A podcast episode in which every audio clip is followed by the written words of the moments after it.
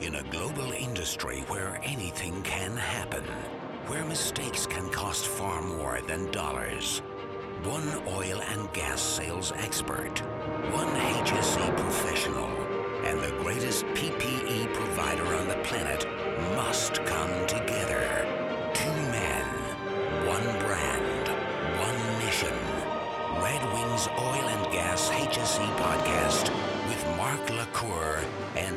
Pister starts now.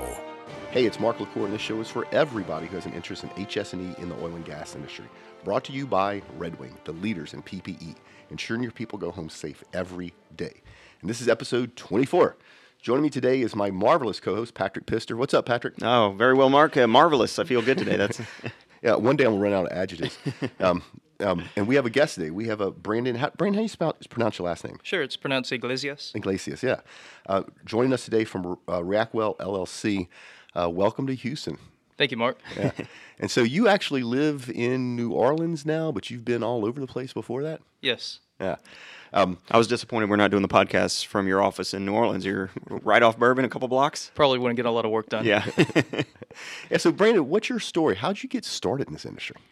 So I got started in oil and gas when I took a basic internship in undergraduate doing chemical blending. And then from there, I took a job after undergraduate with Petróleos de Venezuela and Hess Oil in the Caribbean at one of their oil refineries in the downstream sector. Yeah. So when was that when you had your first exposure? When you had your first internship? The date would be 2006. 2006. So literally 11 years ago. Yes. Yeah.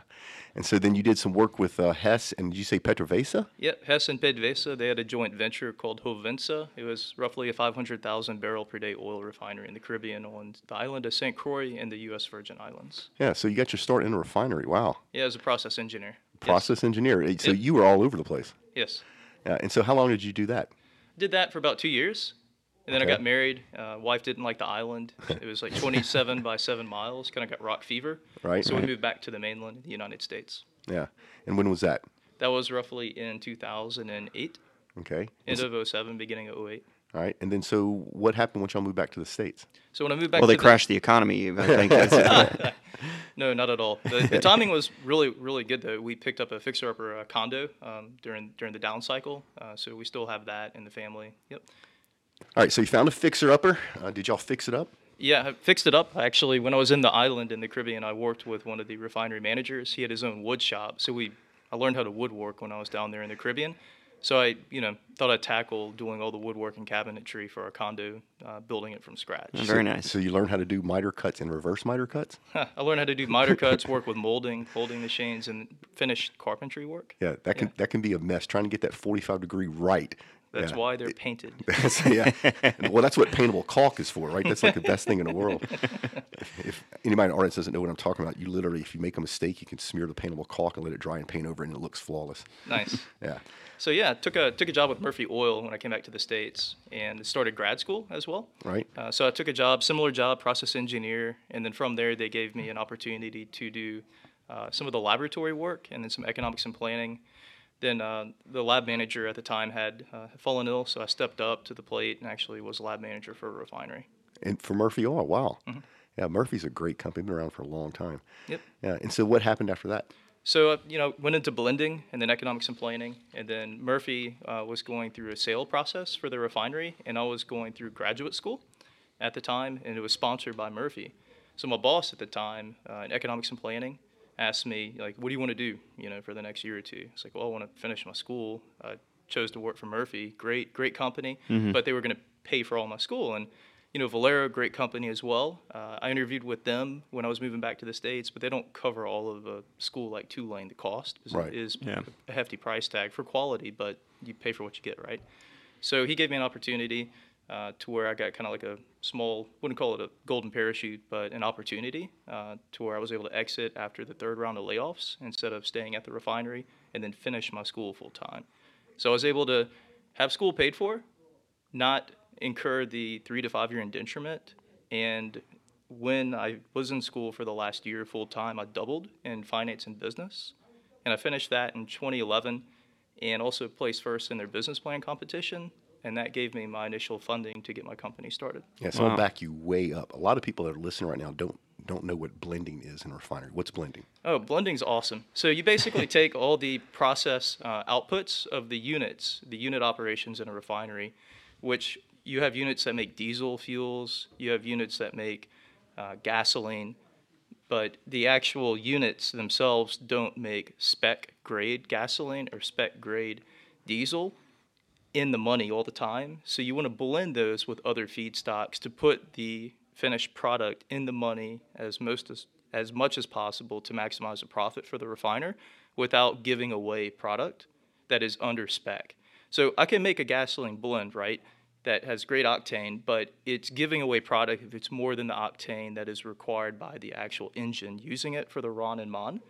So it's really an optimization, real time, with a lot of logistics involved and upsets possibly if something happens with the refinery unit. And but it's constantly changing, right? You don't dial everything in and walk away from you, it. You don't walk away from that job. So I was taking a final exam actually, and I got a call uh, with a couple of questions because we had some fog on the river.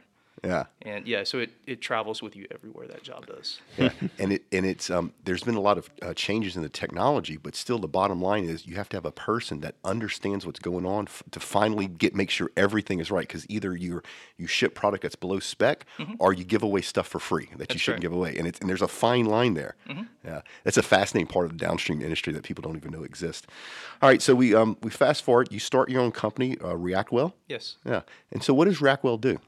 So Reactwell was founded on the premise of using subsurface, high pressure, high temperature environments to perform chemical conversion reactions. So you're literally using Mother Earth to help speed up chemical reactions. Yes, we're using the gravity, the gravitational field of the Earth, to reduce the pumping pressure requirements for chemical reactions at high pressure. Yeah, isn't that cool? I mean, that, that and so where did this idea come from? Yeah, it's a great question. So in 2010, the BP Macondo incident happened at Block 252. And one of the uh, House of Representatives in the state of Louisiana and a senator uh, asked me to take a look at some of the numbers uh, because, you know, I grew up with one of the guys and I would be an unbiased opinion. Right. Uh, I told them, you know, I'm not originally from upstream in the oil and gas, you know, I'm downstream, but I do work with high pressure equipment. Um, high pressure in downstream is, you know, up to 5,000 psi gauge. So, you know, different high pressure than upstream. Upstream, you know, 30,000 psi gauge. Sometimes a lot of the valving's up to 60,000 psi gauge. So I looked at the numbers. Uh, they flew me out there to the Block 252 on a Sikorsky S92, and I was with a couple of the other individuals involved with the response operation. And I started looking at the downhole pressures and temperatures, and I was like, well, that's a very interesting environment to run a chemical reaction. And from that point on, I started pursuing that idea, and uh, that's where I came up with the proposition for the business plan competition, and then went with university, um, filed some uh, patents uh, with the sponsorship of uh, some of the university for the IP, and then I received a uh, scholarship by the Department of Energy and the state of Nevada to then study geochemistry and geology uh, at University of Nevada Wolfpack, Reno, in 2012 to further validate what I was working on. That's really interesting that you went out in the field, saw this happening, and then took that back to the. It's, you know, it's usually the other way around. The university comes up with some kind of theory that they're trying to prove in the field versus seeing real world experience and taking that back in and, and doing what you did. Yeah, I also think it's cool that he took something which was a huge disaster, and you actually pulled something positive out of there. Um, you know, so um, any any input as far as those downhole pressures and temperatures you're looking at Macondo, anything that um, I don't want to go too deep in this, but anything that when you walked in that as as almost like an independent third party, you go, oh my God, this should not have been there. I, I, I think actually that it's it's an attribute to mankind's pursuit of energy and their ingenuity to actually pursue developing a reservoir like that and doing exploratory well. That was a very very deep well, and I don't think that was properly communicated. One of the deepest that we've drilled actually at that point in time. Yeah, and it's um, and I don't want to get into it, but there's a whole um, perfect storm that caused that disaster that that is, would be really hard to make happen again. Um, and then of course, you know, the API stepped in with their recommended practice 75. 75 government took that as almost verbatim, turned into SEMS law. So now we have the legislation in place so that it won't happen again. So let's back up a little. I'm not back, let's go move forward. So Reactwell, I mean, you're you're a high tech company in an industry, and, and it's a new product, but it's in an industry um, that historically doesn't like new stuff. I wouldn't say doesn't like it's it's a dangerous industry right and if you're going to do work in the industry you need to have safety first uh, top of mind at all times and one of the things that we've run into being a small company being in a pretty dangerous high pressure, high temperature environment is safety and the cost associated with those safety systems. So, along the journey of commercializing this technology uh, that we developed and that we now have a test site for and we have all the laboratory equipment for, is actually instrumenting up that equipment to be safe uh, when we're actually doing our laboratory tests, when we're doing our pilot. Because if you don't, if you don't have it instrumented appropriately, that's a very, very dangerous environment that you create, to say the least. And but y'all are able to instrument literally cradle to grave, from one end to the other, to make sure that everything is safe. Yes. Yeah, I think that's unique. I, I mean, I've seen I've seen some of the big like the Honeywells or whatever come in with a one size fit all solution, and they can do it as well. But it's a totally different approach than the way y'all are taking it. Yeah, we took a fundamental approach to it because it is intrinsically built into our business to run the equipment and assets safe, and we did a lot of case studies on other startups commercializing newer chemical technologies that had a fire at one of their demonstration sites or one of their pilot sites, and it shut it down. It ruined the investment, completely stopped them in their tracks. Worst case, right? right? Someone lost a life on top of that, right? So our approach is, you know, we looked at the cost of these safety systems and how that does not really integrate too well with the human management, people management side of it, training side of it, as well as the sensors and the data aggregation. So that's when we spun out uh, our software. Uh, we call it SafetySpot.com. Yeah, so let's talk a little bit about Safety Spot. So this was not something you intentionally started with in the beginning, but it was a byproduct of the work you were doing because you saw how strong um, and how important safety metrics are in this industry. Yes. Yeah. So um, safetyspot.com, um, using technology, using your experiences that you've learned, um, talk a little bit about how that would come into an organization and help people with their safety uh, metrics. Sure. So when an individual is onboarded to an organization, uh, our software handles an onboarding process for them, specifically relating to what locations and operational assets that they're going to be involved with. So it adjusts that individual and recalibrates them to that safety culture in that organization. That's the first touch point. Are you coming into organizations that have nothing except maybe a printed pamphlet? Are you coming into organizations that maybe have a robust e learning system for their onboarding? How are you integrating with the small and the big guys? All of the above. Yeah. Okay. Some some organizations have pen and paper. Some of them actually have learning management solutions associated with it. Yep. Are you coming in and completely replacing their systems, or taking what they have and, and using your software to optimize and, and improve? So we, as a business owner, I do not think it's wise for someone to spend money if they already have a solution for it, if that makes sense. Absolutely. unless it is materially better, not just an incremental improvement. So our software package, it covers the whole block and tackling of safety, maintenance, quality control, inspections, the whole nine yards. So on average, there is one component of our system that can add value to that company and we have APIs associated with our modules that can talk to other software. Problem is, most other software is very closed, uh, closed-minded. They're not very open to sharing the information. Uh, but we put our modules out there with APIs, and the hardware that we have is open source as well. Yeah, so it's you almost have a different business model. So it's built on open source, so it's not built on proprietary um, the, software. The hardware is. Yeah, the hardware, and then so you're using API so that you basically can talk with anything that you want to build an API connection with. Yes. And it's a two-way exchange of information. So that closed system now you can pull the data out that you need, mm-hmm. right? And if you need to, you can also push data back into that system. Yes. Right, which lowers the cost because mm-hmm. instead of you having to buy proprietary one um, technology solution providers product to fit everything, you can come in and fix where there's gaps in, in their systems. Yes. Yeah, that is really cool. It's um, so the the safety spot was a, a, a kind of a byproduct of, of the Reactwell business that you're doing. As you're moving forward as a business owner, as you're moving forward, are you actually seeing that the safety component of it actually helps you with the Reactwell component of it? Actually helps you people see that it's worth um, investing time and money in Reactwell because they now know you can do it safely. Yes, that's correct. Yeah. And so one of the things I, when I kind of uh, uh, glance through Safety Spot, it's y'all actually touch more. Uh, you actually touch a lot of the business, right? Operations, purchasing, accounting, audits, shipping, contracts, programming, engineering. Um, it's, so it's, it's almost like a holistic solution to come, bring into a company instead of just having an HS&E piece of software where people go use it because they have to. Now you're actually looking at safety metrics with without the entire company. I mean, you know, purchasing, auditing. Are you kidding me?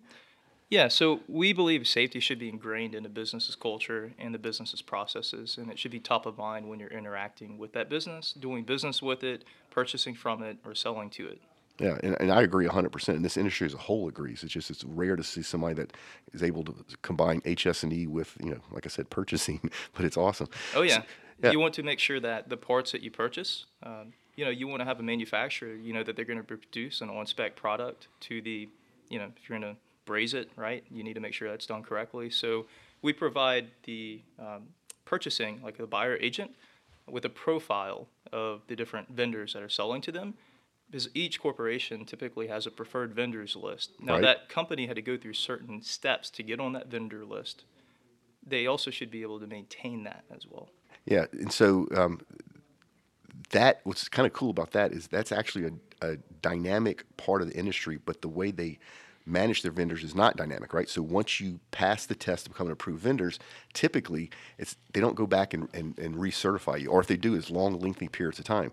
Whereas you you're almost doing this in almost like in real time. So if a vendor gets on a sanctioned list somewhere, or they have substandard products that go out, and another vendor rises in quality, you would you would know that. and You could tell your your prospect company that information right then. Yes, real-time persistent state situational awareness. Where are you pulling that information from? Is it only internal when you're when that organization identifies a problem, or are you going out? Eh, are there web crawlers finding news articles and other sources that saying, "Hey, this vendor did something"? We consider proactive and reactive data inputs. Yeah, and so what does that look like? What's a proactive input? So a proactive would be doing an audit, a recurring audit, and then prompting the uh, buying um, side, the buying agent or the purchasing agent, to do an audit on the vendor. So it's a recurring uh, evaluation. You can select it if you want to do it on an annual or every, you know, three or five year basis. Yeah, and so what would be the other side of that? So the other side of it is if there is a part that fails, that needs to be communicated. As you know, that's communicated through several different means. Uh, that would be reactive because it has already happened. The failure has happened. Gotcha. And how are you? Uh, I guess how are you identifying that failure? Um, usually, if it's a failure that's big enough, it definitely gets flagged in everybody's system, and you know that it was equipment equipment failure. I've seen smaller equipment failures. They just go grab a new part, change it out, and, and it's not really flagged as a as a failure. So this is more like the manufacturer's part, actually. So the QA/QC on the part in the supply chain. That's what we're talking about. Okay. Yeah, and then y- y'all you do a lot of work with labs. Yes. Yeah, and if our audience doesn't know this, um, there are a ton of different types of laboratories uh, in the oil and gas industry as a whole. I mean, you have everything from chemical labs to material labs to um, destructive testing labs to non-destructive testing labs, and it's all vital for the industry because you have to make sure that what you're doing is safe, that it's compliant, that you don't have environmental risk, um, and so there's constant testing in all these labs. So, um, from a lab point of view, this has to be pretty awesome as well because you're basically taking what was before almost like siloed bits of information, of siloed data, and you're bringing them all together. Now, do you actually have a dashboard? So does your Yes. See, that's awesome. So somebody, so one person can actually sit down and look at the entire laboratory facilities Across the globe. across the globe in real time and see what's going on. And I'm I'm guessing your dashboard is very configurable, so whatever information they need would pop up first. yes. Yeah, and Patrick, that's so much better than reading some email chain that somebody sent.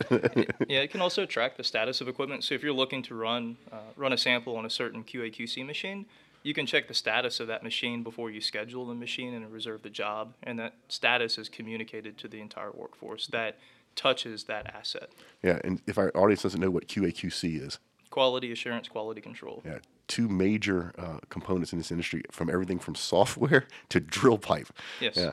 Um, so that's really cool. So is did this? I understand how it started, right? I understand that it's as you um, went through school and as you um, uh, increased your different education, you got exposed to this. You had um, the Macondo incidents, but to me, it also comes across a bit. It's also a bit of a passion project for you. So it's not just. It doesn't seem like it's just a business opportunity. It seems like your heart's in this as well. Well, I'm, I'm curious, and things that I'm curious about are improving quality of life, saving lives, right? So having uh, a system that enables the workforce to stay safe, that is top of mind for me. Yeah.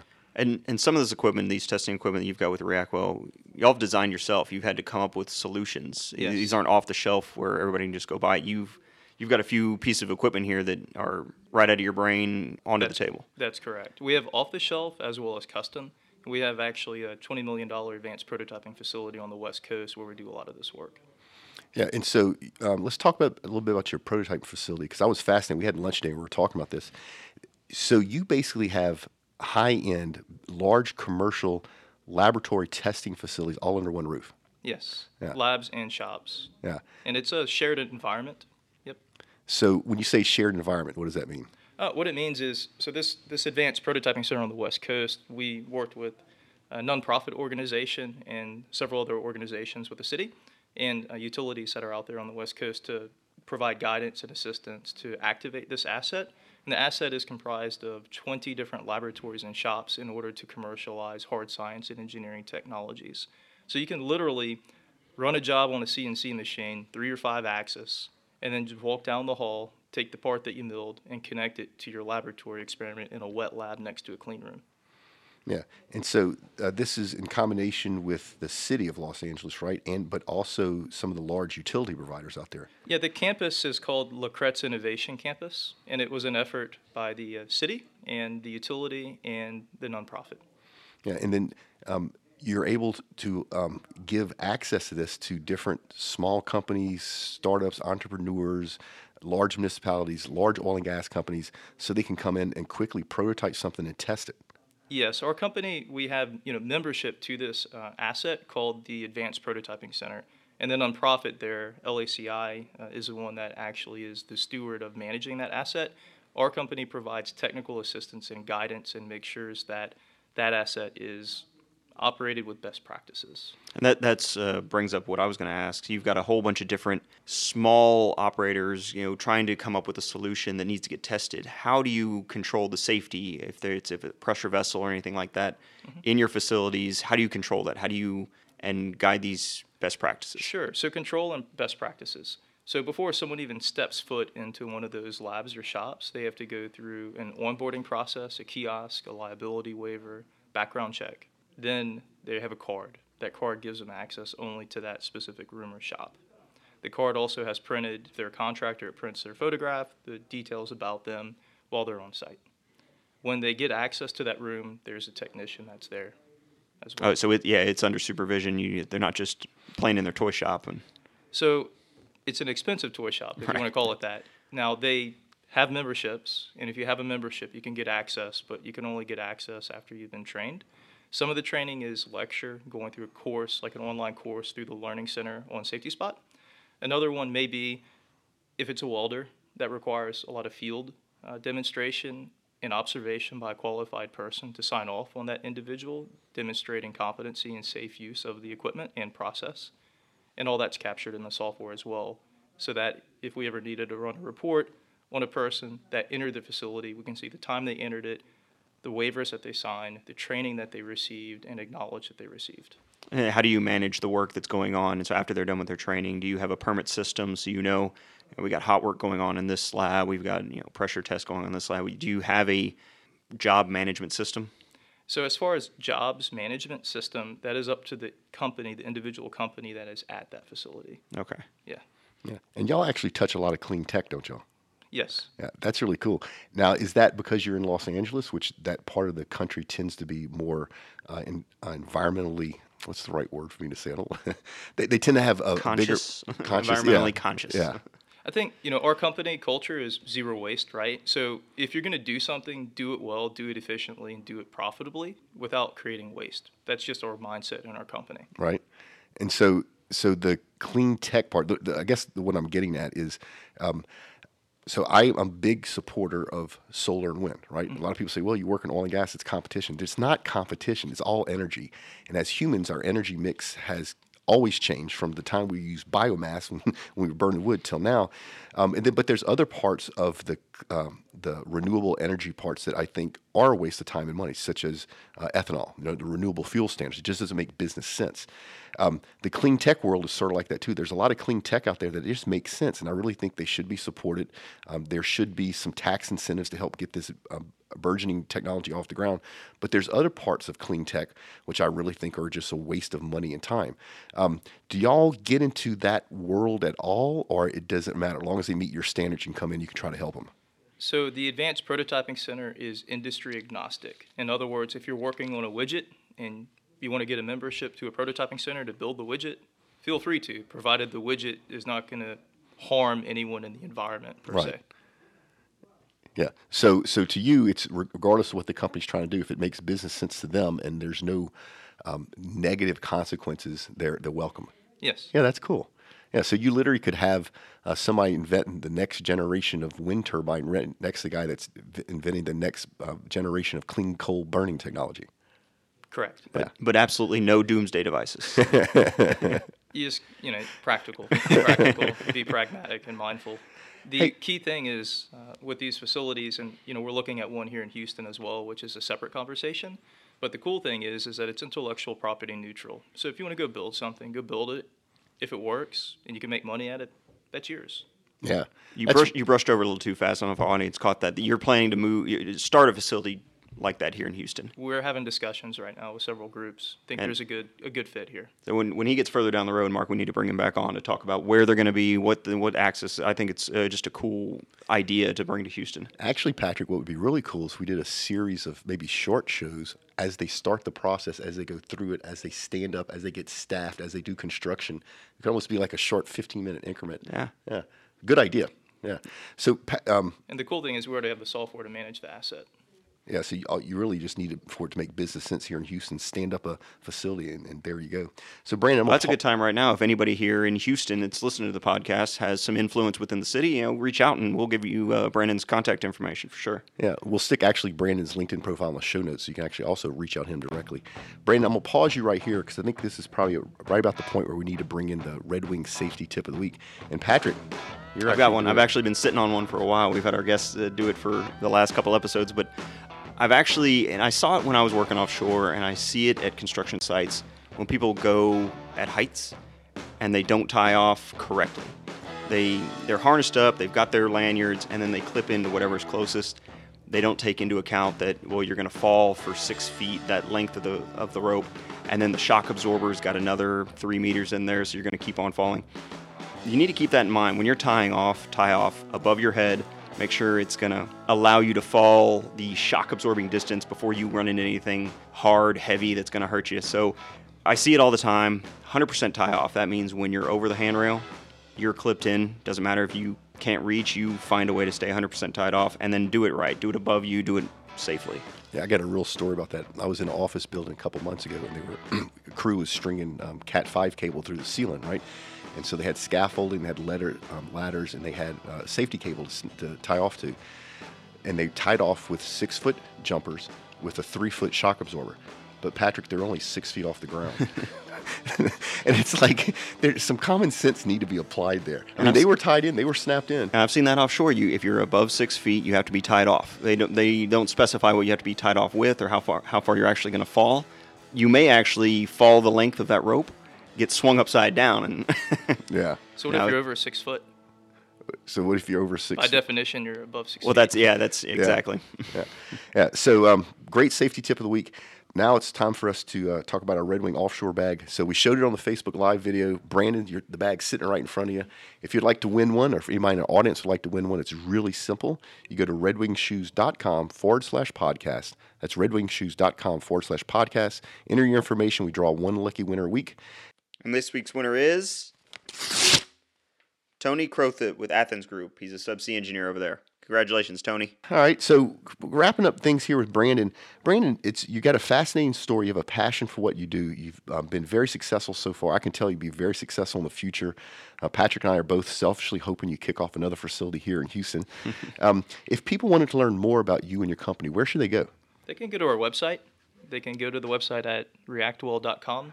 And if they would like to learn more about the safety data system, it is safetyspot.com. Yeah, and Patrick will put links in the show notes, make it easy for everybody. And Patrick, you also put Brandon's uh, LinkedIn profile link, Yep, right? yep. So- Every, everything they need to get a hold of you. Okay, perfect. Um, so perfect time to talk about our LinkedIn group. If you like this show, or if you don't like this show, if you like our other shows, we have new shows coming out. If you want to know any of the stuff Patrick and I are doing first, uh, go join our LinkedIn group. It's really simple. Go to LinkedIn, type in oggn.com. It's Oil and Gas Global Network. It's the LinkedIn group for all of our shows, not just this one. It's our family. Um, Patrick, I've been noticing you've been a little bit active on OGGN Network. I've been getting back into it. There are a lot of a lot of posts I need to moderate. People are active in the in the group. Yeah. And so if you may not know this, but our group is 100% moderated by people. Every person that joins our group is, is uh, vetted by a real person. So no software. So if you ask to join, it may take a day or two for us to, to approve you. That's because a real person is checking you out to make sure you're actually a real person. Um, I've talked about this before. We have change in feeds uh, in iTunes. My apologies. I actually broke the HSNE feed. So if you've been listening to this show, um, I told them in the show notes last week it was all your fault. it is all my fault. Um, you have to go in iTunes and search for our Red Wing HSNE podcast again. Um, subscribe to that feed, and I promise I won't break that one. Uh, we have a new show coming out. Um, stay tuned for that. It'll come out in March. It's going to be really great. Uh, we have a website for, for this, oilandgashse.com. All our shows are there. We're going to start doing some blogging there. We have an email list. If you want to find out what we're doing first, at the same time, the LinkedIn group, uh, go drop your email address in there. We will not spam you, but we're actually start pushing some content out just for our email subscribers. So um, the listeners won't get it. Uh, the people that are in the LinkedIn group want it, go and get it. It's going to be strictly for the email list for oilandgashse.com. And then, Patrick, we're on the road uh, next week. Actually, we're going to be at the Mid-Continent Digital Oilfield Conference, uh, MCDOC, in Tulsa, Oklahoma. Um, that trip's made possible by the Oklahoma Energy Resource Board and SOAR. And then we're going to be at NAPE in February, Process Safety in March, SPE in New Orleans in uh, April, and OTC with National Oil Well. That's going to be really cool in May. So if you want Patrick and I to come talk to your trade association, your company, your event, your school, HSNE meetings, whatever, uh, reach out to Patrick and I. We'll be happy to share the details. Uh, what's left, Patrick? Live event. Live event coming up the first quarter of 2017, probably middle to end of March. Again, go to the oilandgashse.com site, and that's going to be where you're going to sign up. We haven't officially decided how we're going to give out these tickets, but that's going to be the place to go to get them. Yeah, and there's going to be a constraint. We're not just letting anybody in. So we're going to have a panel of HSNE experts. We're going to talk about really relative good quality, useful, valuable content. We're going to do it in a very limited seating arrangement with good food, good drinks. Uh, so stay tuned, it's coming. Um, then, if you like the show, can you do me a favor, please, please, please leave us a review because when I broke the link in iTunes, also lost all of our reviews. so if you've left us, left us a review before, can you go back and leave us another one, please? And if you haven't left us a review, take a couple of seconds. Uh, Patrick, we said this last show, but we have to start reading the reviews. Um, next show we do, we'll start grabbing some reviews and give people shout outs. Well, we haven't gotten any new ones since you broke the feed, so we need to get somebody to, to drop us some new reviews in the new show. They might be leaving them in the old show, I don't know, but um, Yeah. Yeah. So, yeah, please leave us. and- and Actually, that makes it easy if you get a shout out. If nobody's left us a review and you leave us one, you'll be the first one to That's get a shout out. And, if then- you're having trouble leaving a review, um, I've started putting uh, just a four step process how to leave a review in iTunes.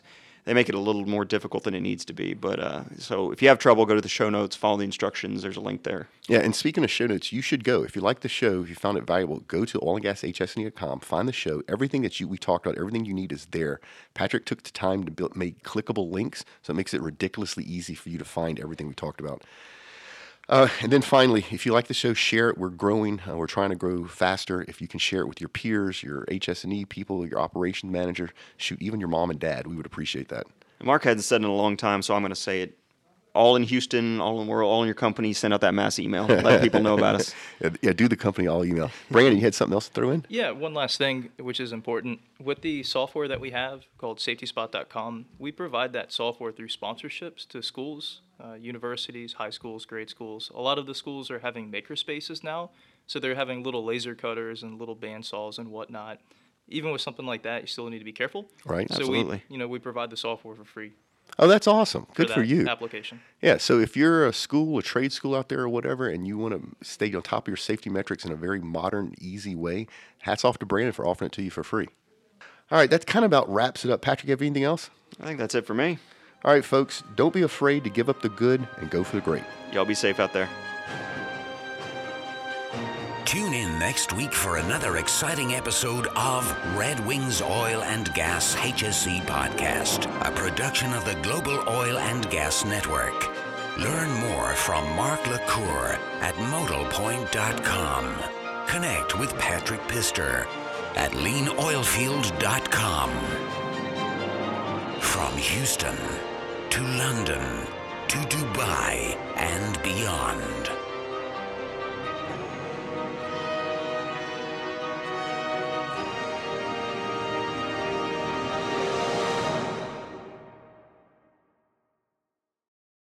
Seeing a six foot long icicle. That was not ice. What was it? Uh, I'm not going to say the details, but it, it was carbon based.